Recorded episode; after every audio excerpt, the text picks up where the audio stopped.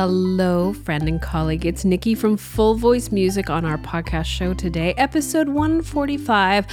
I have oodles of repertoire recommendations. I'm talking about first solos and quick wins. My guest Phyllis Horridge is talking about finding first monologues.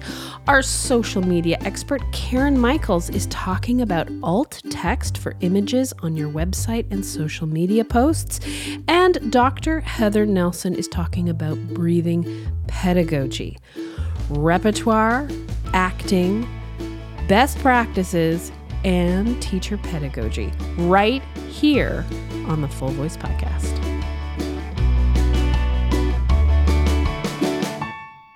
Hello, my friend and colleague. Thank you for joining me for another Full Voice podcast episode. This show is going to be fantastic. Great, great topics. And uh, so many teacher takeaways so many things that you can take back into your studio. Uh, i want to just uh, i want to just say hello to everybody. So first of all i always like to start with a question. How's your september going? Um, so i love the fall. I love the cooler weather I love sweaters, uh, big sweaters and yoga pants, and uh, hot cups of tea. I love pumpkin spice. I love that stuff. But I do not love, I do not love getting my schedule together and it's like middle of September, and I am still trying to work things out. Now, I start my season a little bit later, um, but still, uh, it's no fun. And I, I go through this every year. I know you do too. So I try not to take it personally. I know that it's going to work out, but you know, just when you think you've got your schedule all together and then you get the email, phone call or text saying that that time won't work for them anymore. And it always used to drive me nuts. I'd work so so hard, you know, to get everybody's schedule thing. As soon as school started, then everything would have my schedule would have to change again and i was calling all my students and families and so one of the decisions i made mm, gosh, mm, a long time ago is that I wasn't going to start the first week that school started because that was just a recipe for pain and suffering.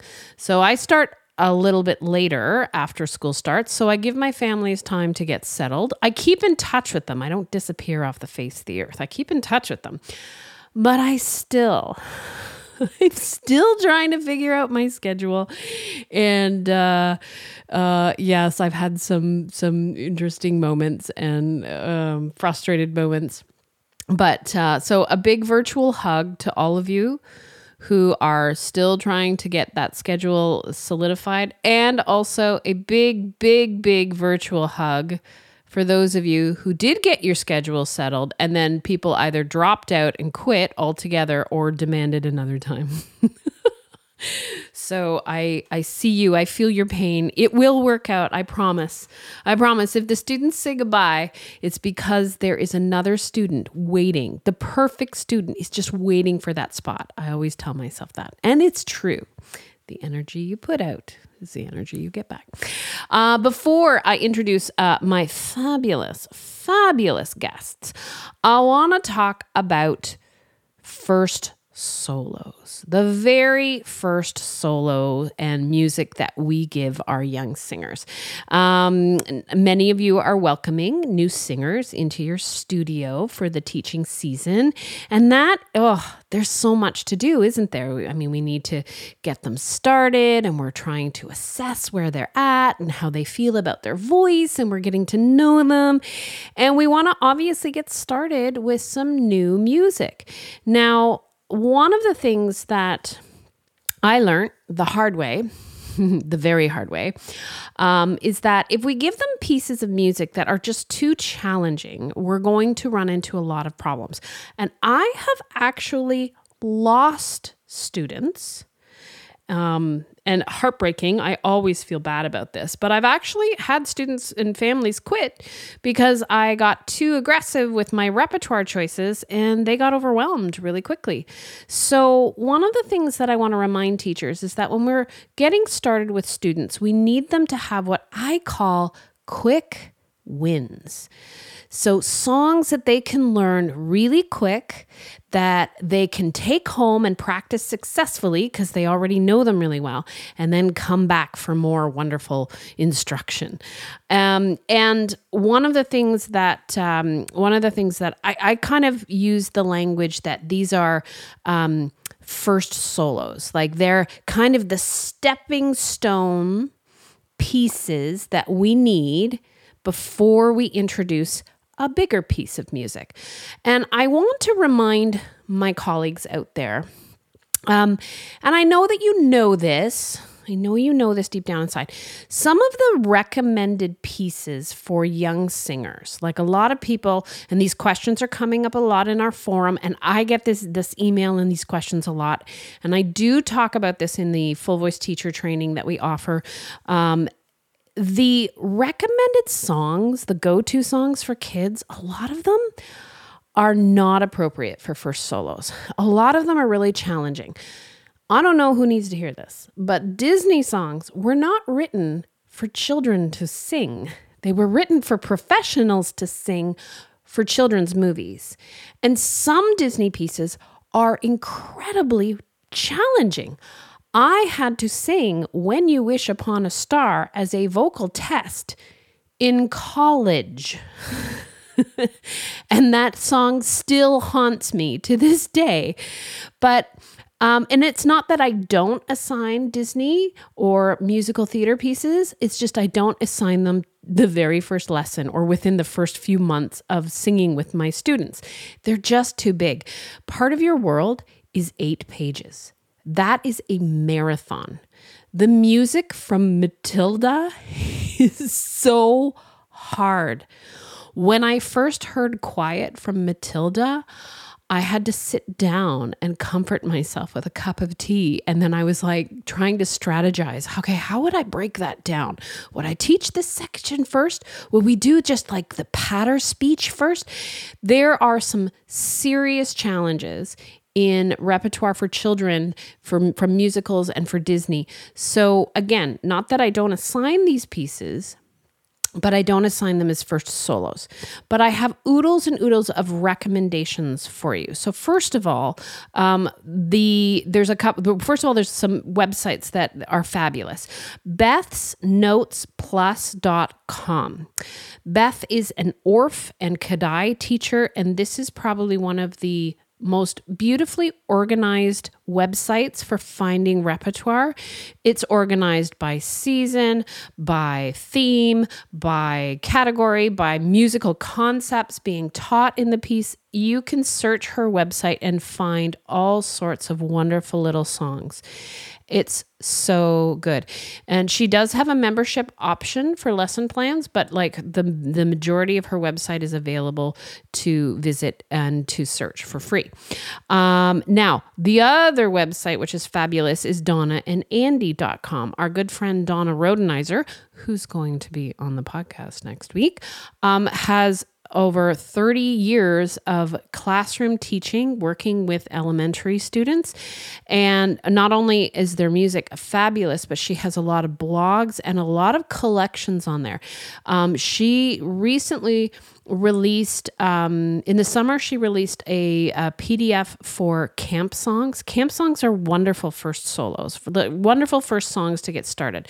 They're quick they're repetitive um, amazing ways to assess your students with some singing before getting into those bigger pieces. Uh, but recently donna just did a blog about uh, welcome songs and name songs. So songs that welcome the students into the classroom i use welcome songs in in my small group classes and name songs where the students have to sing to you and give them your their name. Those are super helpful. So that is on Donna's website, donnaandandy.com. Now, the other book that I absolutely love and have used in many, many uh, small group classes, um, I find it so helpful, is the First We Sing series by Susan Brumfield. Um, her book, 100 Little Songs and Rhymes. This has echo songs, action songs, camp songs, so many fantastic songs, uh, circle songs. Those are so much fun uh, if you're doing small groups. Uh, but such a wonderful wonderful uh, collection. So, First We Sing series, there's several books. There's quite a few books in that series, but the one that I love is the 100 Little Songs and Rhymes. And so many great little cute songs. Now, the other recommendations, and I, and I do hope that you will check this out. Uh, on thefullvoice.com, we have been working with fabulous children's composers, uh, Donna Rhodenizer and Glyn Lehman from Australia. We have a new composer that is uh, working with us, Linda Fletcher. She's from Oakville, Ontario, Canada. Now, all of these composers understand children's voices, and when we are creating our uh, songs or writing our songs, we are always super mindful about the needs of the young singer. And many of the songs in our uh, song download library are beautiful for first solos. They are short. They are easy to learn. And if you haven't been to our website, our single song downloads include a studio license. And for those of you, you're to, you've probably seen information uh, from other composers from other publishers about studio licenses. So, a studio license, that piece of music that you purchase, ha- comes with um, the permission to make copies. And for our single song downloads, not only do you get to make copies and you can send them to your students, um, you can also uh, share the backing tracks. Having the tools to help your students practice successfully at home is essential. You, if without those tools, your students will not be able to practice. So, we put together uh, the single song download packages. They include the full score, lead sheets, um, and backing tracks, one just the piano and one with a melody guide. You can share all of that with your students so that they can uh, successfully practice at home.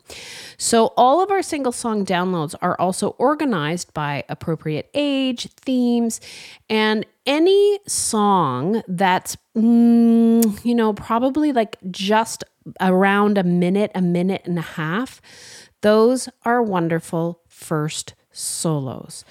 Those are easy to teach, they're quick to learn. Most of the songs for first solos are can be taught in one maybe two lessons and of course you have all of the the backing tracks and, and support for home practice. Um, on our free resources page, there's a couple of warm up songs. The one I want to bring to your attention is Hot Chocolate is a delightful warm up song, perfect for the cooler fall and winter season. Um, and it, again, it comes with a backing track. It's a quick song to learn. It's a lot of fun and it can be used as a warm up and it can be used as a first solo. Now, the other the other resource that I want to bring your attention to is the vocal studies for kids. Now, Donna and I were working on just that. We wanted the first songs, the first introductory songs that a child would learn in a voice lesson to be presented in a fun way. So, the vocal studies include solfege studies, which are meant to be taught by rote and unaccompanied. It's very important for our singers to sing without accompaniment. Step away from the piano. And then it includes what we call warm up song adventures. These are short, sweet little songs. Most of them are maybe a minute long. They're easy to learn, they're easy to teach, they have smaller vocal ranges so you can get an idea of what your students uh, are comfortable singing, and, and they're also wonderful assessment tools. Uh, we want to learn about our students, about their voices, about their abilities before we start assigning pieces. Assess before you assign. So, the vocal studies for kids and the vocal studies, the warm up songs, they also include backing tracks. So, all the things that you need are there. Um, and I also want to bring everybody's attention if you go to our free resources page, there's also a fun song. This is the perfect starting song for so many little singers. I would say singers maybe six, seven, and eight. There is a beautiful song. Donna Rhodenizer gifted this to the full voice. It's called It's Raining Cats and Dogs. It's a free download. It comes with backing tracks, and it's a wonderful little song, um, perfect for rainy days like today. And the kids absolutely love it. I haven't had a young singer not enjoy singing that song, and it's free on our website. Now, for those of you who are searching for more first solos, I want to bring your attention to our website. We now have a listening library. So, the songs that we have put out, not all of them, we're working on our library, but we have many lyric videos with a young singer singing the songs which you can share with your students so if you if uh, you have a singer that needs a little bit more support at home you can send the videos home to with uh, with your students but there's a listening library and you have this amazing opportunity to just check out some of our first solos on there so i hope that you'll do that so thefullvoice.com forward slash listening library. There are links in the show notes. My friends, as you start this teaching season, I am wishing you happy singing, wonderful first solos, and quick wins for your young singers. If you are working with your singers in the musical theater genre, Quite often, our teaching is about acting as much as it is singing. Now, often our musical theater singers need monologues for their auditions. And if you're like me, I tend to get a little bit of, well, a lot of imposter syndrome when it comes to working on monologues because that's not really my area of expertise. So I am excited to introduce my good friend Phyllis Horridge, who is not only a brilliant voice teacher, but also an actor. And Phyllis is going to help fill in the blanks and give us a little more confidence when it comes to finding those first monologues. Welcome to the podcast, my friend, my colleague, Phyllis Horridge. How are you? I am fantastic. Thank you. I am so excited that you are here. You're joining us for our sixth season as not only an amazing voice teacher, but you have a, an extensive background in acting. And as a t- teacher myself who often has to prepare students with monologues, but I don't have the information that perhaps you do, I am so thrilled that you can uh, help us to understand the ins and outs of maybe working with monologues and uh, the different acting things that we need to know. But I would really love to give you the opportunity to let everybody, all, all, our listeners, get to know you a little bit. So, if you don't mind, just giving us a little, a little background on your your acting experience and how it works in your teaching studio. Okay, sure. Um, well, I feel like I've been acting my whole life.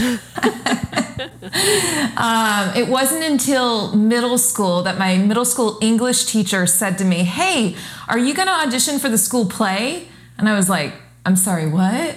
just, you would be great. You should audition. So I went into my very first audition knowing nothing about theater, nothing. And um, the next day I got a call back and I had no idea what that term was and what it meant. but I called my mom up and I was like, Mom, I'm staying after school. I got a call back. She's like, Great. and I thought I was cast. I was like, Yes, I'm in the show. Turns out that's not what a callback is. Mm. Uh, but we went through the callback thing and then I actually got cast in the show and did my very first full fledged play um, it was in seventh grade, and I have my English teacher to thank for that. So oh, thank wow. you, Mrs. Dean, wherever you are out there. When I get my first Tony Award, I'll probably thank her oh, too. how lovely! How lovely! Uh, now, since your since your grade seven debut on stage, you have actually put an enormous amount of work into your skill, into your craft. So, can you give us a little bit of a of of uh, an outline of how you've grown as an actor since grade seven. Yeah, absolutely. Um, I actually wanted to pursue musical theater in college, and I had gone out and auditioned for all sorts of programs, got accepted in some great programs, but sadly, financially, it was going to be difficult. And my father, I love him dearly, but at the time was like, what are you going to do with a musical theater degree?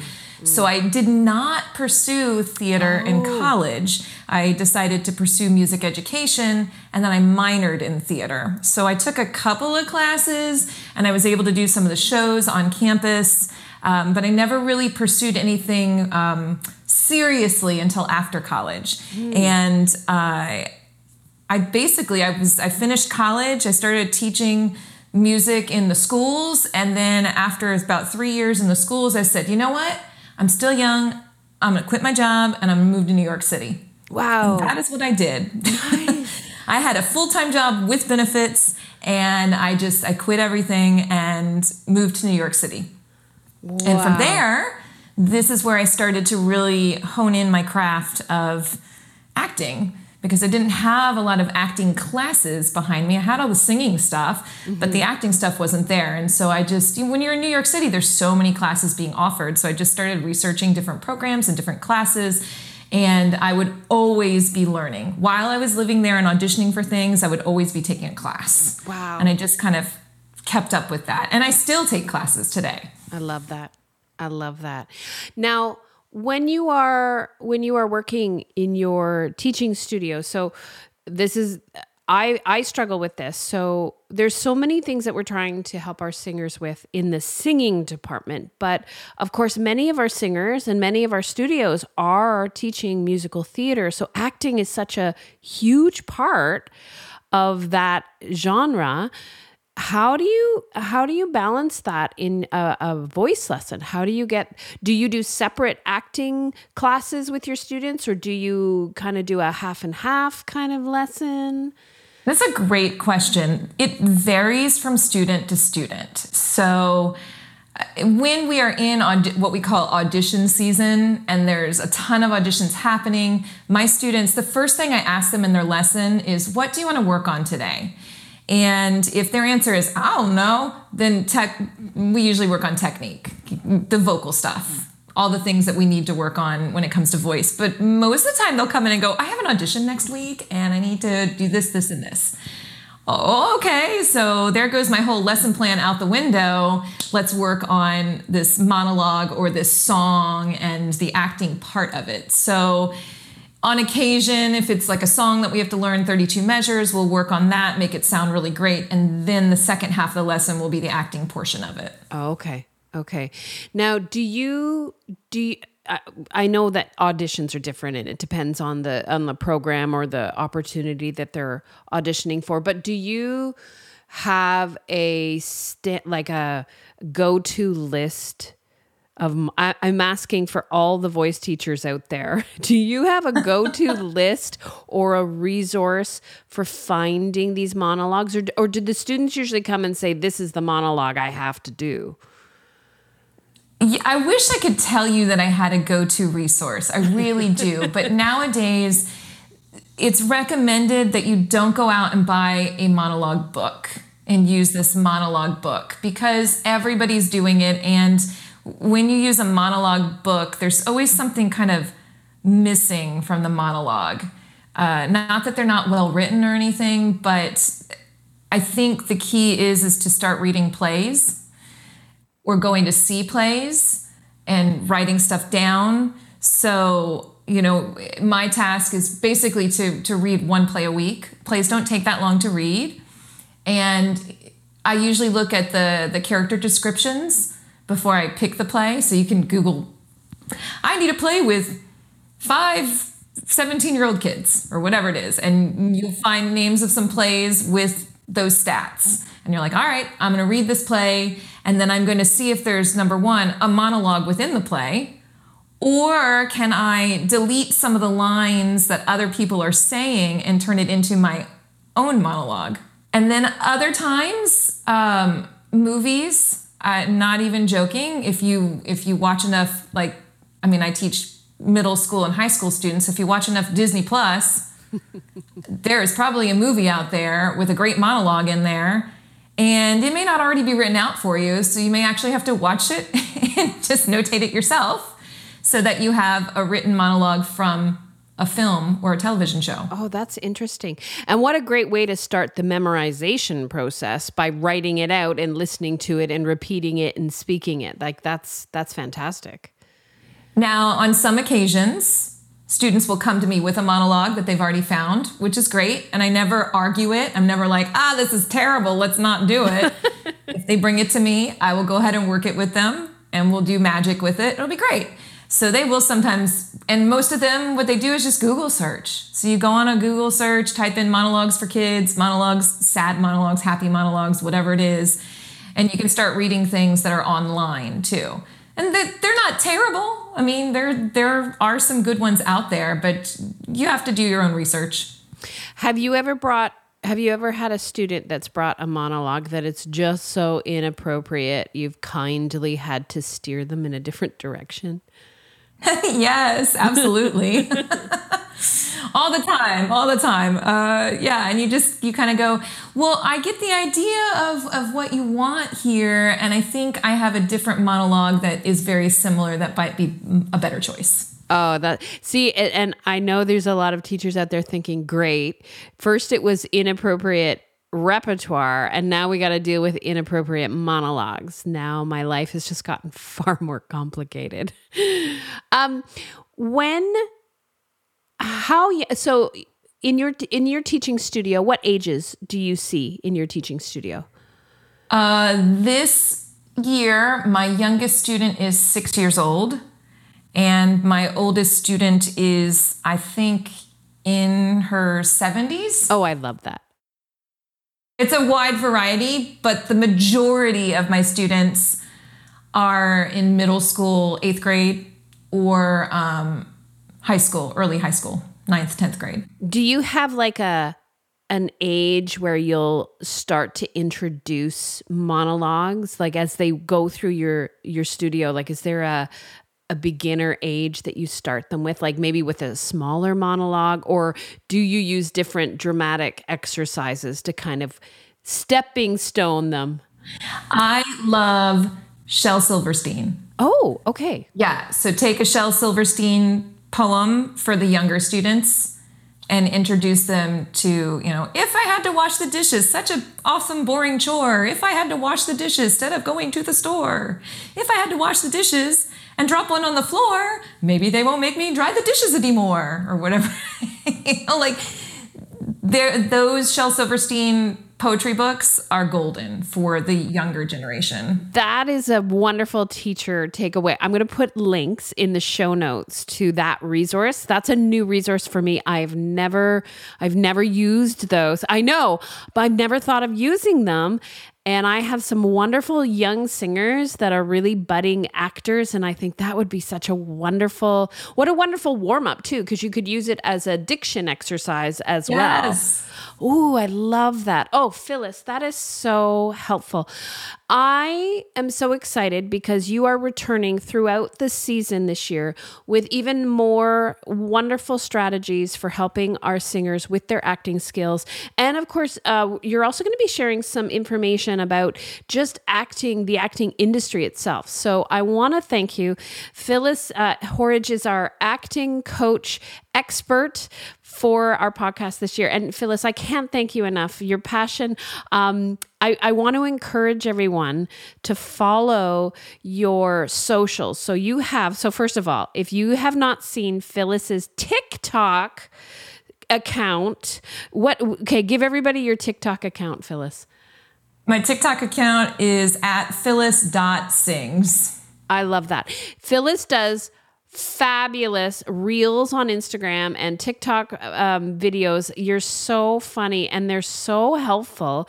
So um, I love those. But one of the things that you shared, and I saw it on Instagram, was how you had to quickly prepare for a show so you had to do an enormous amount of memorization and preparing for a, a, a, uh, were you were you replacing somebody?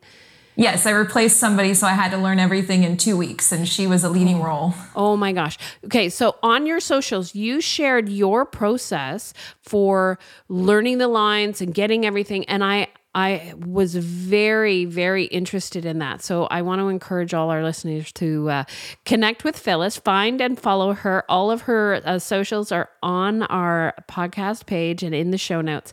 But Phyllis, you'll be back soon on the podcast with even more wonderful information about acting. Thank you so much. You're so welcome. I'm so excited to be here. social media expert Karen Michaels has been taking care of us through many seasons of the podcast. She returns to the sixth season of the podcast, and today we are talking about alt text for our images on our website and social media posts. Welcome back to the podcast, Karen Michaels, my social media expert. How are you?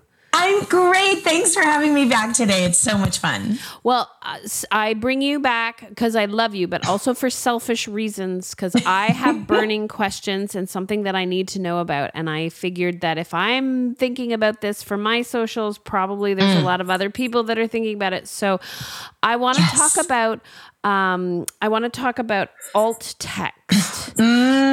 For for images. So I've started yes. to see, and I've started to see people put. Um, I think it's for like the visually impaired, like like image descriptions, image descriptions, and and I'm thinking that I want to be as inclusive uh, as possible, and also make sure that I'm following the rules. So, yes. can we can we dive into that?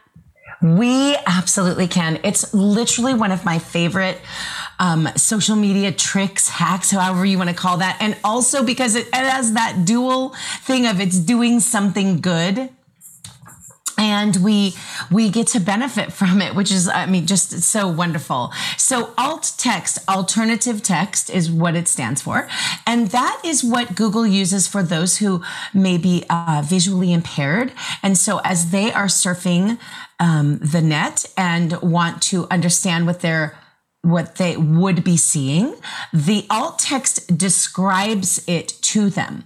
So it's very important because that's what Google uses, right? So it's very important to be you want to be you, you don't want to keyword stuff keywords being that seo thing you want to tell exactly what's in the picture and try to be as clever as possible so for example if i had a picture um, of myself at the piano looking at a student okay i would say something like voice teacher in las vegas sharing vocal tips with a treasured student okay and now you have to put like a little uh, a little bracket around.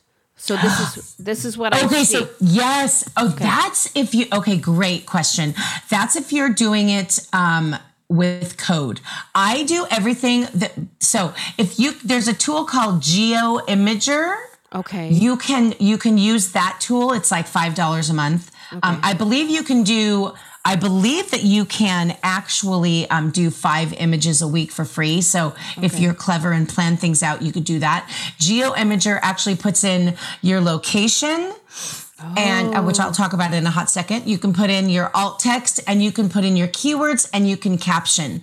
So mm. now in everybody's photos, um, whatever photo app that you're using, I always recommend go in there when you're editing, put a caption, put the title, because we don't want that image to say 1625 7, what all that silliness. Google does not like that. And it basically just moves past that picture. But if it says oh. Karen at the piano with student or the Las Vegas voice teacher app, you know, whatever it is. So I title mine, you know, per whatever business that I'm doing or whatever it is that I'm um, whatever is happening in the picture is what you you save for the for the caption and the alt text. Um, caption be should be shorter. Alt text can be. Mm, it depends. Like when you're uploading to, for example, um, LinkedIn, you can add the alt text there. They have that built into their platform. They have it built into Twitter. They have it built into Instagram. It is not built in automatically on Facebook unless you're using Facebook Creator Studio. And then when you are uploading there, you um, it says advanced on the right hand side of your screen, and then you click on that, and every single photo it will allow you to put in the alt text. I'm really glad you said that. In full disclosure, I've seen those instructions and I have totally ignored them. But now I know that I can't ignore them anymore because I want to shout out. I saw um, some wonderful uh, wonderful um, posts and um, the one account that I, I watch and love and I think she does a really good job is Music for Kiddos.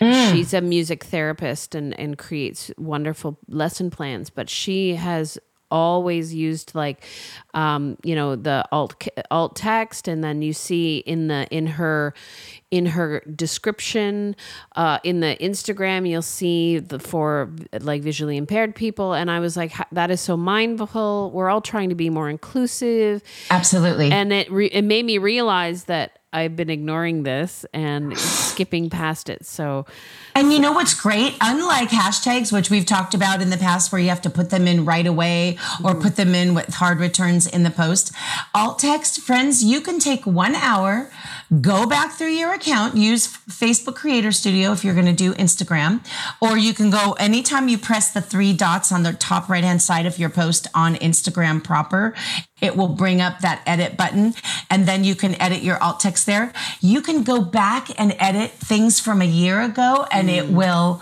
it will still help you. Mm-hmm. And it's not like it has to be a timed kind of thing. Yeah. So it yeah, it's really, really important and really great. I do want to mention, I know I mentioned about location mm. for all of us who have home studios and feel mm. concern about that.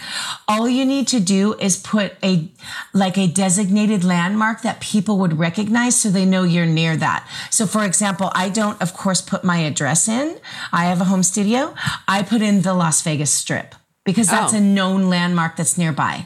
Okay and that's mm-hmm. helpful right? Because if somebody because i get that you know people will find the full voice and they're in like you know saudi arabia and they're looking for a voice teacher and it's like uh-oh right? Like exactly. Or maybe they want to uh, and remember friends now that we're so online mm-hmm maybe that Saudi Arabia teacher wants to talk to you. Right. That's true. And now, I, I mean, now it's the game is different. So mm-hmm. it's just that maybe they'll want to know the time zone. And then, yes, of course, if they're doing, if they want something in person, then it's helpful for them to know. And that way, Google will direct them, you know, voice lessons near me that's obviously a very typical search on yeah. Google.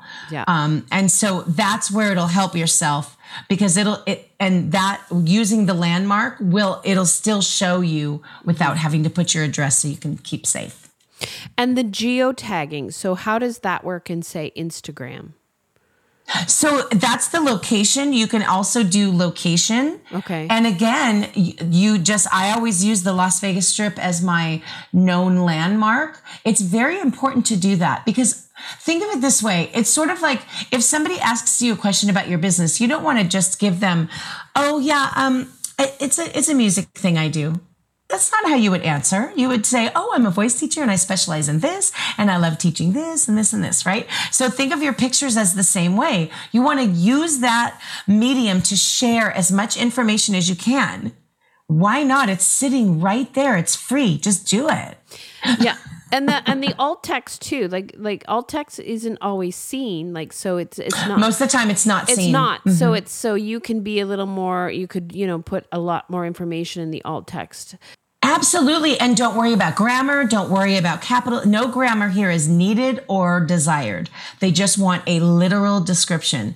A mountain in the sunset in Las Vegas. What I'm just trying to think of, like, yeah, you know, sure. a picture I just saw um, on my friend's account. And that's all it needs to say. Mm-hmm. Perfect. Uh, Karen, these are really helpful, and, and I do appreciate you coming back to to clarify a few things and to help us to keep our best practices for our social media accounts. Um, uh, we will have you back as always, and I am Yay. wishing I am wishing you an amazing day. Thank you. Same to you, my friend.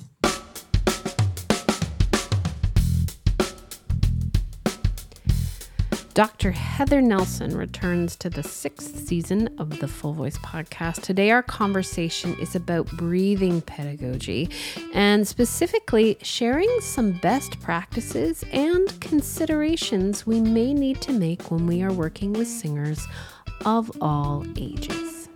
Welcome back and welcome to season six of the Full Voice Podcast. My good friend and my colleague, vocalist Dr. Heather Nelson. How are you?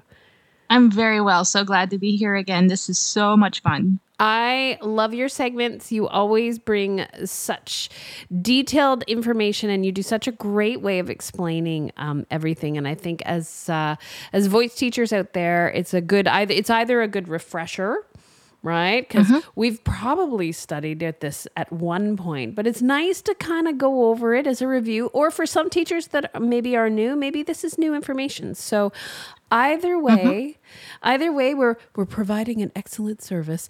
But uh, we have a great topic and an important one, obviously in our field. We're going to talk about breathing. Yes.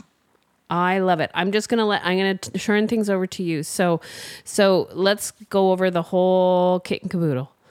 Great. So, if you want to start an argument amongst voice teachers, probably breathing is one of the best ways to do it because there's so many um, thoughts and ideas about it.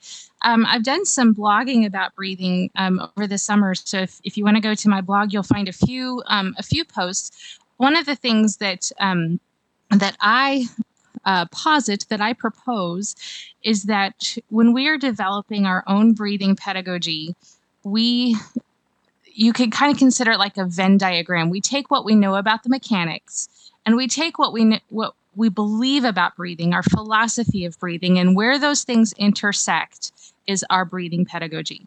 Because a classical teacher is going to have probably different ideas about the breath than a CCM teacher um, a teacher who has a background of breathing issues like asthma or um, you know other issues like that is going to have some different ideas and different experiences with breathing than a teacher who has never had issues with taking a breath. And so it's important for us to take a look at what our breathing philosophy is as well as the mechanics. The mechanics are there and they are complicated let's be honest about it.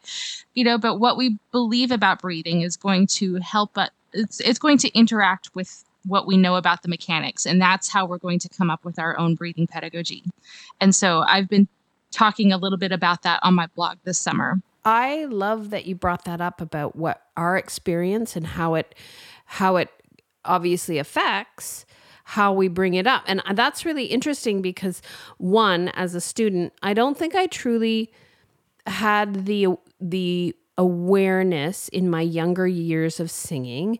And I had great teachers and worked in great choirs. And yes, breathing was always discussed. But I don't think it, w- it wasn't until I got into college, so in my early 20s, that I actually kind of figured that the, the diaphragm and all of that was explained properly and then i was like i really had some like aha moments but i would like to add that moving into as I got older, moving into yoga classes and meditation classes and actually working on specific types of breathing. Like it's a forever changing experience. And it's important to check in with your pedagogy as you go through your experiences. So thank you for bringing that up. Absolutely. You know, and our our bodies change and we we you know, we experience things that um um, you know, happened to us. You know, um, I know some people that have, you know, gotten into car accidents and they've had to relearn and get in touch with their body again. Um, and so, uh, you know, as we get older and our lungs become less elastic, you know, we we learn how to breathe differently, or we we adapt to that. Um, and heck, even if we just, you know, like move to a different location that's at a higher or lower elevation, you know, we have to learn how to breathe differently. But you mentioned too that, um, like, you've learned different things in yoga and meditation class. Um, and I think voice teaching is becoming more holistic that we're starting to breathe or bring we're starting to breathe different ideas into our into our, our studios. We're becoming more holistic in how we're, we're view, viewing breathing um, my experience um, when i was growing up and learning is i was basically taught one way to breathe for for singing. There was you know um, the the appoggio is is basically what i was what i was taught. And um, uh, that is certainly fine and that that's great but that doesn't that didn't cover all of the situations that I needed to to sing in. And so um, I am a fan of teaching adaptive breathing techniques um, so that we are we are giving our students a bigger toolbox that they can pull from. I love that. That's so helpful. I um you know, one of the other things I just wanted to add before we got into the specifics is as a voice teacher, I've seen a lot of people come to me that are really compromised in their breathing because they've been given certain information and they've become like this is how it has to happen but it's not happening very efficiently. And it's like mm, okay. Mm-hmm. um, and and one of them especially with children that i've noticed is your shoulders should never move. So now i've got a child that's literally jamming their their rib their arms against the rib cage and trying like desperately not to move. And it's like holy tension you know how do oh, yeah. fix that? Like so in our instruction like we have to have some flexibility and and you know be able to encourage exploration as well i think. Right. You know and i'm i'm probably one of those two you know that um I, um, if I was told that there's the best way to do it, then by golly, I'm gonna do it that way. I'm gonna get the the the medal for the best breather in singing ever. That's and a thing. I don't think it's a thing because I've been trying for a long time and I still have not got my medal in the mail. Um, but um, you know, uh, our our precious little Type A kiddos that are you know uh, particularly have perfectionistic tendencies, can really take breathing to um, uh, a little bit of an extreme when we teach them that there is a correct way. And I really, at least in the last few years, I've been trying to get away from that correct me- um, terminology to what do you need right now? What do you need in this song? What do you need in this phrase? What does your body feel like today? Because I mean, you even have to change if you're if you're a little sick one day sure. you know you you really need to be um, able to flex and adapt in your breathing. And if you are convinced that there's only one way to do it if one tiny little thing goes wrong it can throw the whole system off.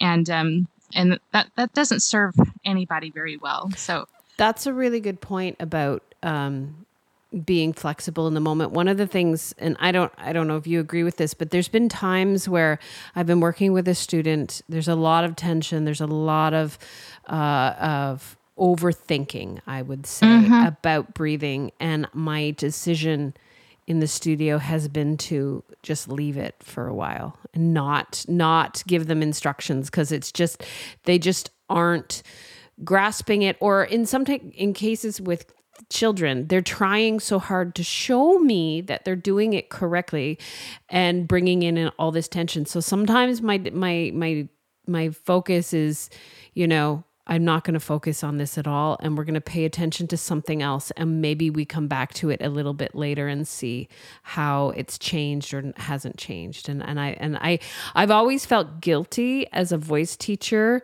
because I'm like, this is one of the most important things, but I have to say, just forget about it right now. There's so many most important things, you know, that we can, we can focus on. Um, you know, and, and most of the time, I, I have found this to be true, and um, and I will I will say that this is a change that I I have you know uh, explored as I've um, matured and grown as a voice teacher too because i probably started out well not probably i did. I started out as you know there's the right way and i'm going to teach you the right way. And there's probably a lot of us you know um, that grew up in my generation that we started out that way and we just had to kind of learn. And um, and and sift through what was good that we were taught and and jettison the rest. And some of it we had to uh, you know just kind of learn through experience. Um, but um, I, I i want my students to be able to take ownership of their own experience of their own bodies and uh, be able to say i i can do this. And most of the time if we just let them sing they'll figure it out you know, and we can tweak and we can adapt, but we don't have, I don't think, um, this is my opinion. So, you know, feel free to reject it if you choose. That's okay. Um, I don't think we have to establish a foundation of good breathing from the get-go. I really think we can adapt as we go along and tweak, and we don't we don't have to, they're breathing. I mean, that's a basic fundamental life process. We don't have to change it so drastically just because we happen to be singing in this moment. That's my opinion. I, you know, thank you again for saying that. I know in my early years of teaching, because of how I was taught, my first lessons with a student were like focused on breath and Mhm. and I and Mine I, too. And looking back, I'm like, that wasn't serving that new student that was just getting started. Like it was, there was so many other things that we could have been working on or, or just getting to know the student. Like I think I jumped over the actually trying to discover what the student was about and, and make them feel comfortable. And I was like, diving right into this is how you breathe for singing and i'm glad that i don't do that anymore but i think that uh, i think that was my go-to in my my early years of of teaching voice Same thing, you know, and I just, I hope that I have learned and matured and grown over the last 20 odd years or whatever that I've been teaching. Um, you know, and, um, you know, maybe in the next 20 years I will, you know, change even, even more. I hope so. Um, just because that's, that's, that's part of the growth as, as a human and as a teacher. But, um, yeah, I've I've become a lot more um, flexible in my approach to many many things, but breathing being one of the main ones. now when you're working with a student do you get into the technical like to the into the anatomy maybe with an older student? Like we're going to get into the anatomy now but do you do that do you do that with your students like older students? I it depends on the student, but I do for a lot of them because I know um, I have always been someone who has um, like that lights me up when I when I learn how my body works. That that um, that excites me and that that um, inspires me, and so that makes me want to to know more. And so I'm I know I'm not alone. I probably attract those kinds of clients to myself, and so. Um, you know depending on their their understanding i'm thinking i've got one one uh, seven year old right now that uh, we do get pretty technical but she's she's um, very precocious her both of her parents are also physicians and so Oh. you know that probably has something to do with it as well right um, but I've got another one that you know he, she could care less, you know. Sure. But you know, we do talk about how um, how uh, the everything moves on the inside, and there's this big muscle called the diaphragm, and that's what starts your breath. And so she knows the words, and she knows you know kind of what it does, but we don't get too technical into Mhm. it for her. You know, that's and, and so I adapt to that. Almost all of the adults clients that I've ever had um, eat it up. They really like to know um, particularly women. And I think um, for that, it's because um, when you get to a certain age, um, when you realize that your body is changing and things like that, you want to know all of the things because it's hard to find good information out there about women's bodies that, um, like through perimenopause and stuff like that. And so um, I have found that a lot of a lot of women, you know, 40 and up, tend to really appreciate having accurate information about their bodies. Nice. Nice. So how do you break down breathing for those students who are interested and you you feel that that knowledge would serve them? Uh, one of the things that I like to do is, um, you know, of course, I give them the high points. You know, there's this, you know, the diaphragm, and, and you know, kind of, you can use your hands, you know, kind of, you know, make an umbrella shape with your hands, and you know, do the whole flatten and and dome shape thing. You know how it how it moves. There's a couple YouTube videos that I like to to send them so they can kind of see. There's one that's um, um, a 3D yoga video, and it shows the diaphragm. I think it's I really, use the same diaphragm. I love that. I know. Yeah. It's great because it's like a minute long. It has fantastic animations and it's accurate. Um, I even used that in, when I was teaching collegiate pedagogy classes. You know, showed that to the kids.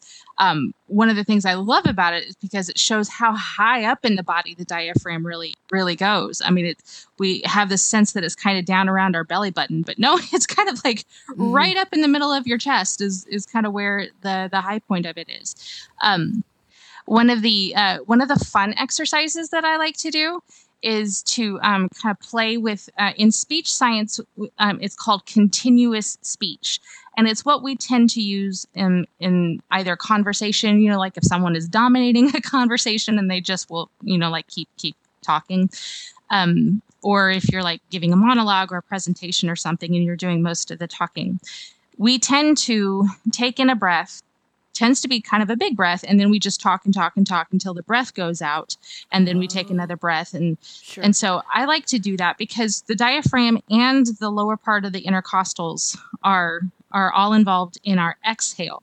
Mm. The diaphragm is passive mostly because it's especially when we're exhaling, which that's what we're doing when we're singing is we're we're voicing on the exhale. So the diaphragm at that point is relaxing, and the intercostals can um, can be either relaxed or they can engage.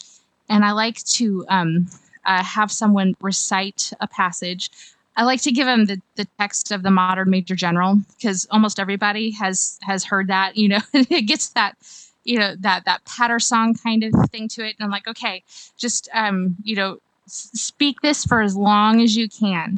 And that t- um, teaches them and, and um, they can usually f- uh, feel the point where the intercostal muscles start to kind of kick in and squeeze more of the air out. And that gives them an awareness of where their rib muscles are coming in and so that they get a get an awareness of that. And then of course there's things like leaning up against a wall to, to take in a breath so you can feel how your back likes to expand a little bit. Or if it doesn't maybe there's a little bit extra tension in your torso and you need to kind of work it out. Um, the kiddos like to do that a lot of times leaning against the wall because um, you know they can breathe in deep and they're like you know pushed up pushed out against or away from the wall again.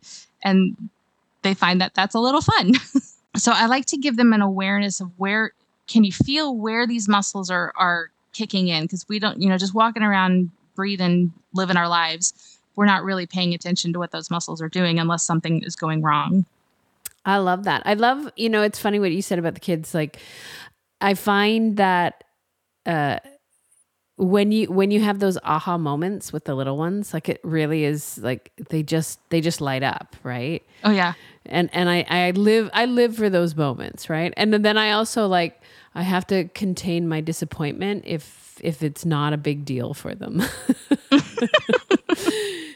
they'll realize at some point how cool it is i'm sure And that's what I say to them. Someday you're going to be like, oh my gosh, that's what she was talking about. And then they'll be nikki was a excited. genius and and then I always joke, I'll be probably dead, and you can come to my grave and put flowers on my grave and thank me. And they're like, oh, that's dark. Yeah. Oh, something else I, for, I remember too. I liked also. Um, uh, lots of teachers probably do this, but you know, hands on the head. You know, if they if their hands are on their head, sometimes they can feel that rib rib engagement a little bit more. Mm, that's a great one. Um, for adults who don't like to do that, because that can feel also very vulnerable to Sure. you know kind of do that um, sitting down and leaning forward with their like their elbows on their knees can do a lot of the same thing without kind of exposing their bodies you know um, if that is an uncomfortable thing for them to do I'm glad you brought that up because breathing and and nerves or um, just being uncomfortable in the body could be a very challenging thing. And of course, I- mean, most people aren't going to say, "Hey, I feel very uncomfortable right now." You're you're just they're just not going to want to show you or to to maybe participate in that exercise as much. And I and I I'm really glad you brought that because I've had I've had a couple of students in doing and of all ages in doing breathing exercises where they immediately became very self-aware and I realized that I had kind of crossed into like some uncomfortable thing and you know I was able to recover and go somewhere else. But I like what you said about sitting down because I find even in singing exercises some of my adults just standing and I and I always teach this too when I'm doing the teacher training for the kids like standing beside the piano and doing an exercise or singing is actually a very vulnerable spot. So some, and we don't e- even even with our best intentions there is a bit of a power dynamic at play. Because when we are sitting and our students are standing we have a position of power. Right. And um, we have to work very hard to um, you know to give them autonomy and to give them agency I, I find that um, kids can probably adapt to that a little faster than adults. You know, I most of my clients are adults, and so they tend to come in um, with baggage, with preconceived notions, with history. Um, you know, and not all of it is bad. You know, most of it is very, very good. But um, I really have to work hard to break the um, master apprentice kind of of uh, uh, thoughts that most of them come in with. You know that you know we are we are here collaborating, and so you absolutely get to tell me no if I if I say something or or ask you to do something, you can tell me no. and um, most of them like to see their faces. If I had a collage of all of their faces, every one of them, you know, is like, you know, eyebrows up, a little shocked. like, really? You know, but yes. Um, and breathing in particular has um, some definite trauma triggers attached to it um, for people, and particularly just to be uh, very, um, very, very blunt. When we are working, particularly with women, we're going to have a high percentage that have had some history of trauma um, done against their bodies at some point. You know, the the the statistics are around at least twenty five percent, and so that's a lot.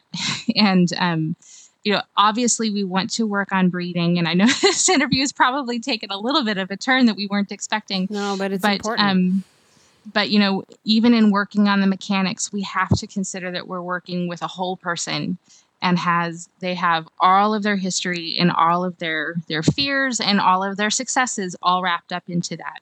And um, breathing can be one of those things that we just need to approach with sensitivity Wow, that is such a huge teacher takeaway. And I want to thank you uh, for bringing all of that up because it's those reminders. You know, sometimes when we get into the studio as a teacher, we have all these goals, you know, not personal goals like, you know, we want to fix this and we want to get this song and do that. And then we do, we forget that the person in front of us is is carrying a heavy lifetime load of things and we we have to give them that space. And i love what you also said about moving away from the master apprentice approach. I mean it's just the master apprentice approach is just uh, it's not conducive for creating a safe space.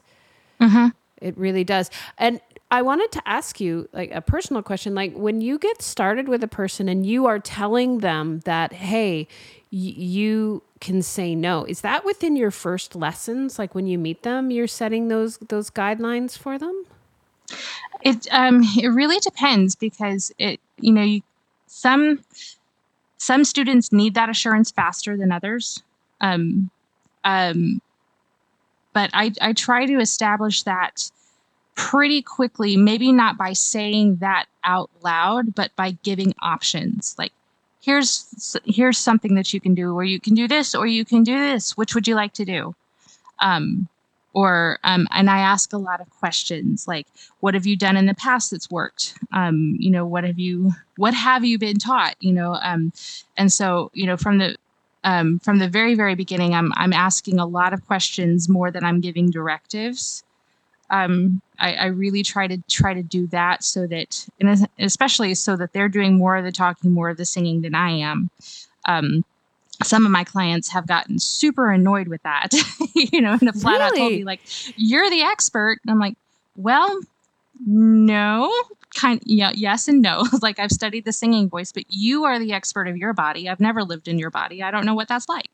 Um, and so, um, but I, I, try to establish as much uh, of a collaborative uh, thing as possible by by giving a lot of options, um, you know, and and you know, asking them what would you like to do now, you know, and then uh, and then we go that I, I do that even with my kiddos, you know, like um, I usually bring them options like we can do theory, we can do this song, we can do this song, we can do the songbird warm up game. What what would you like to start with today? And um and let them choose. Yeah, I like that. Um, further further question on that subject. Do you ever have students that when given the choice of what they want to do that actually causes them stress? Yes. And they really would just like you to tell them this is Uh-huh. what we're going to do and and how do you how do you because i have those students and i'm i'm here i am trying to be it's all about you but they're like i just i just want you to tell me what to do like just Mm-hmm. what do you think Right. I- kind of, you know, it goes back and forth. Sometimes I'll just be a jerk and say no. you know, you need to choose. okay cool good for you Um, and I, I tell them why. If they're if they're resisting against that, I, I just tell them this is why I'm I'm making you make this choice. You know, because when you get out into the world and you're you're you know you're at church and you're singing, you have to decide in the moment what to do. I'm not going to be there to help you, and I want to give you um, all the tools that you need to be able to make a confident decision. Um, or I'll tell them, you know, I I um, you know the thing about you know you are the expert of your own body. And so you you know you can you can definitely do that. Um, if it's causing too much stress and we're just getting to a point where we're not going to make any progress then i will you know then i will say okay i'll make this choice next one's on you. You know we'll go back and forth. Um, you know um, i try not to just fall into the default of okay i'll just lead the lesson. Um, that has happened on a few occasions when say that there's um i'm thinking of one one occasion where um, a client who was just out of college so she was young 20s and she came in and she told me that her, you know something tragic had just happened in her family. Mm. she just didn't she didn't have the brain space to make a decision. Sure. and so i led her through that lesson. That's a that's a different circumstance. Of course. But most of the time i really try to take myself out of the driver's seat as much as possible. And if i have to i will boot them into the driver's seat gently Mm. but you know insistently because you know um i i cannot be with them when they have to make decisions in when they're practicing on their own or when they're you know when they're gigging or or leading in worship or whatever Mhm. um, I want to be the voice in their head telling them they can do it, but not what to do. Mm, I like that. I love that. Heather, as always, this is your conversations are so powerful with so many teacher takeaways. And I certainly thank you for your uh, expertise and your insight. And of course, you're our you're one of our podcast experts, and we're going to hear from you throughout season six. We have some really great topics. Before I let you go, how can people find you and how can people work with you if they're interested? Oh yeah, absolutely. Um, there is a, a page on my website, drheathernelson.com slash resources where I'm starting to compile a lot of stuff. Like you can find blogs there. I have a weekly theme every week um, that I um, uh, blog about and put resources on so you can find there. There's also a handy little table of contents Love it. you can find just about all of the stuff that I've done. Like if you want to, if you want to explore your own breathing philosophy, I've got a worksheet for that. You can find it. um, on my website. Uh, you can also find me on Facebook or Instagram at Dr. Heather Nelson. And if you'd like to work with me, I do um, teacher consults. I, I'm going to find a better name for that. I just don't have one yet. Um, where, you know, we, we sit together on Zoom for an hour or an hour and a half, and you get to ask me any question that you have about anatomy or voice science or pedagogy or whatever. Or um, alternatively, I can drop into one of your lessons if you've got a sticky pedagogy problem. Um, I can uh, observe one of your lessons and then we can chat about it and see if we can come up with um, ideas and resources. Um, and you can book that. Um, there's a link on my website um, to do that under the Work with Me tab. I love it. Heather, you are delightful and I I just I love I always have so many wonderful new strategies when I when I welcome my students back into my studio. So thank you so much and we will hear from you again on the podcast. Yes, absolutely. A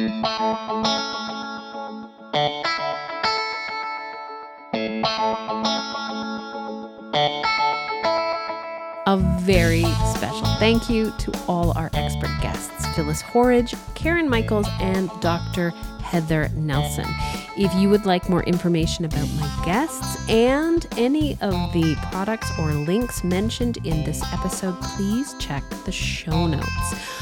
Now, next time on the Full Voice Podcast, my special guests are Donna Rhodenizer. Donna's going to be helping me talk about all the fun things you can do for the Halloween season in your voice studio. Fun, fun, fun. And our good friend, business expert extraordinaire, Michelle Marquardt DeVoe, is talking about setting boundaries.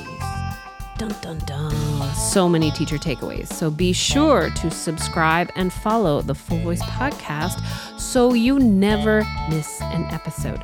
My friend and colleague, I am hoping, wishing, my prayer for you is that all your students confirm their lesson times for the fall season and return your emails with haste. As always, I am wishing you inspired teaching and happy singing. Made by Canoe Music Productions.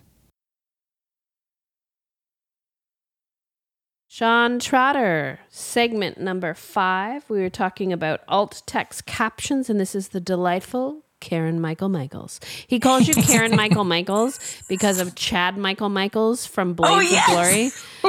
So that's why he does that. So you are now forever. Are you you gonna have now- to send him a message just from Karen Michael Michael Michaels? Oh my gosh. he loves Excellent. that. He loves that. So we love that movie. So there you go. All right, here we go.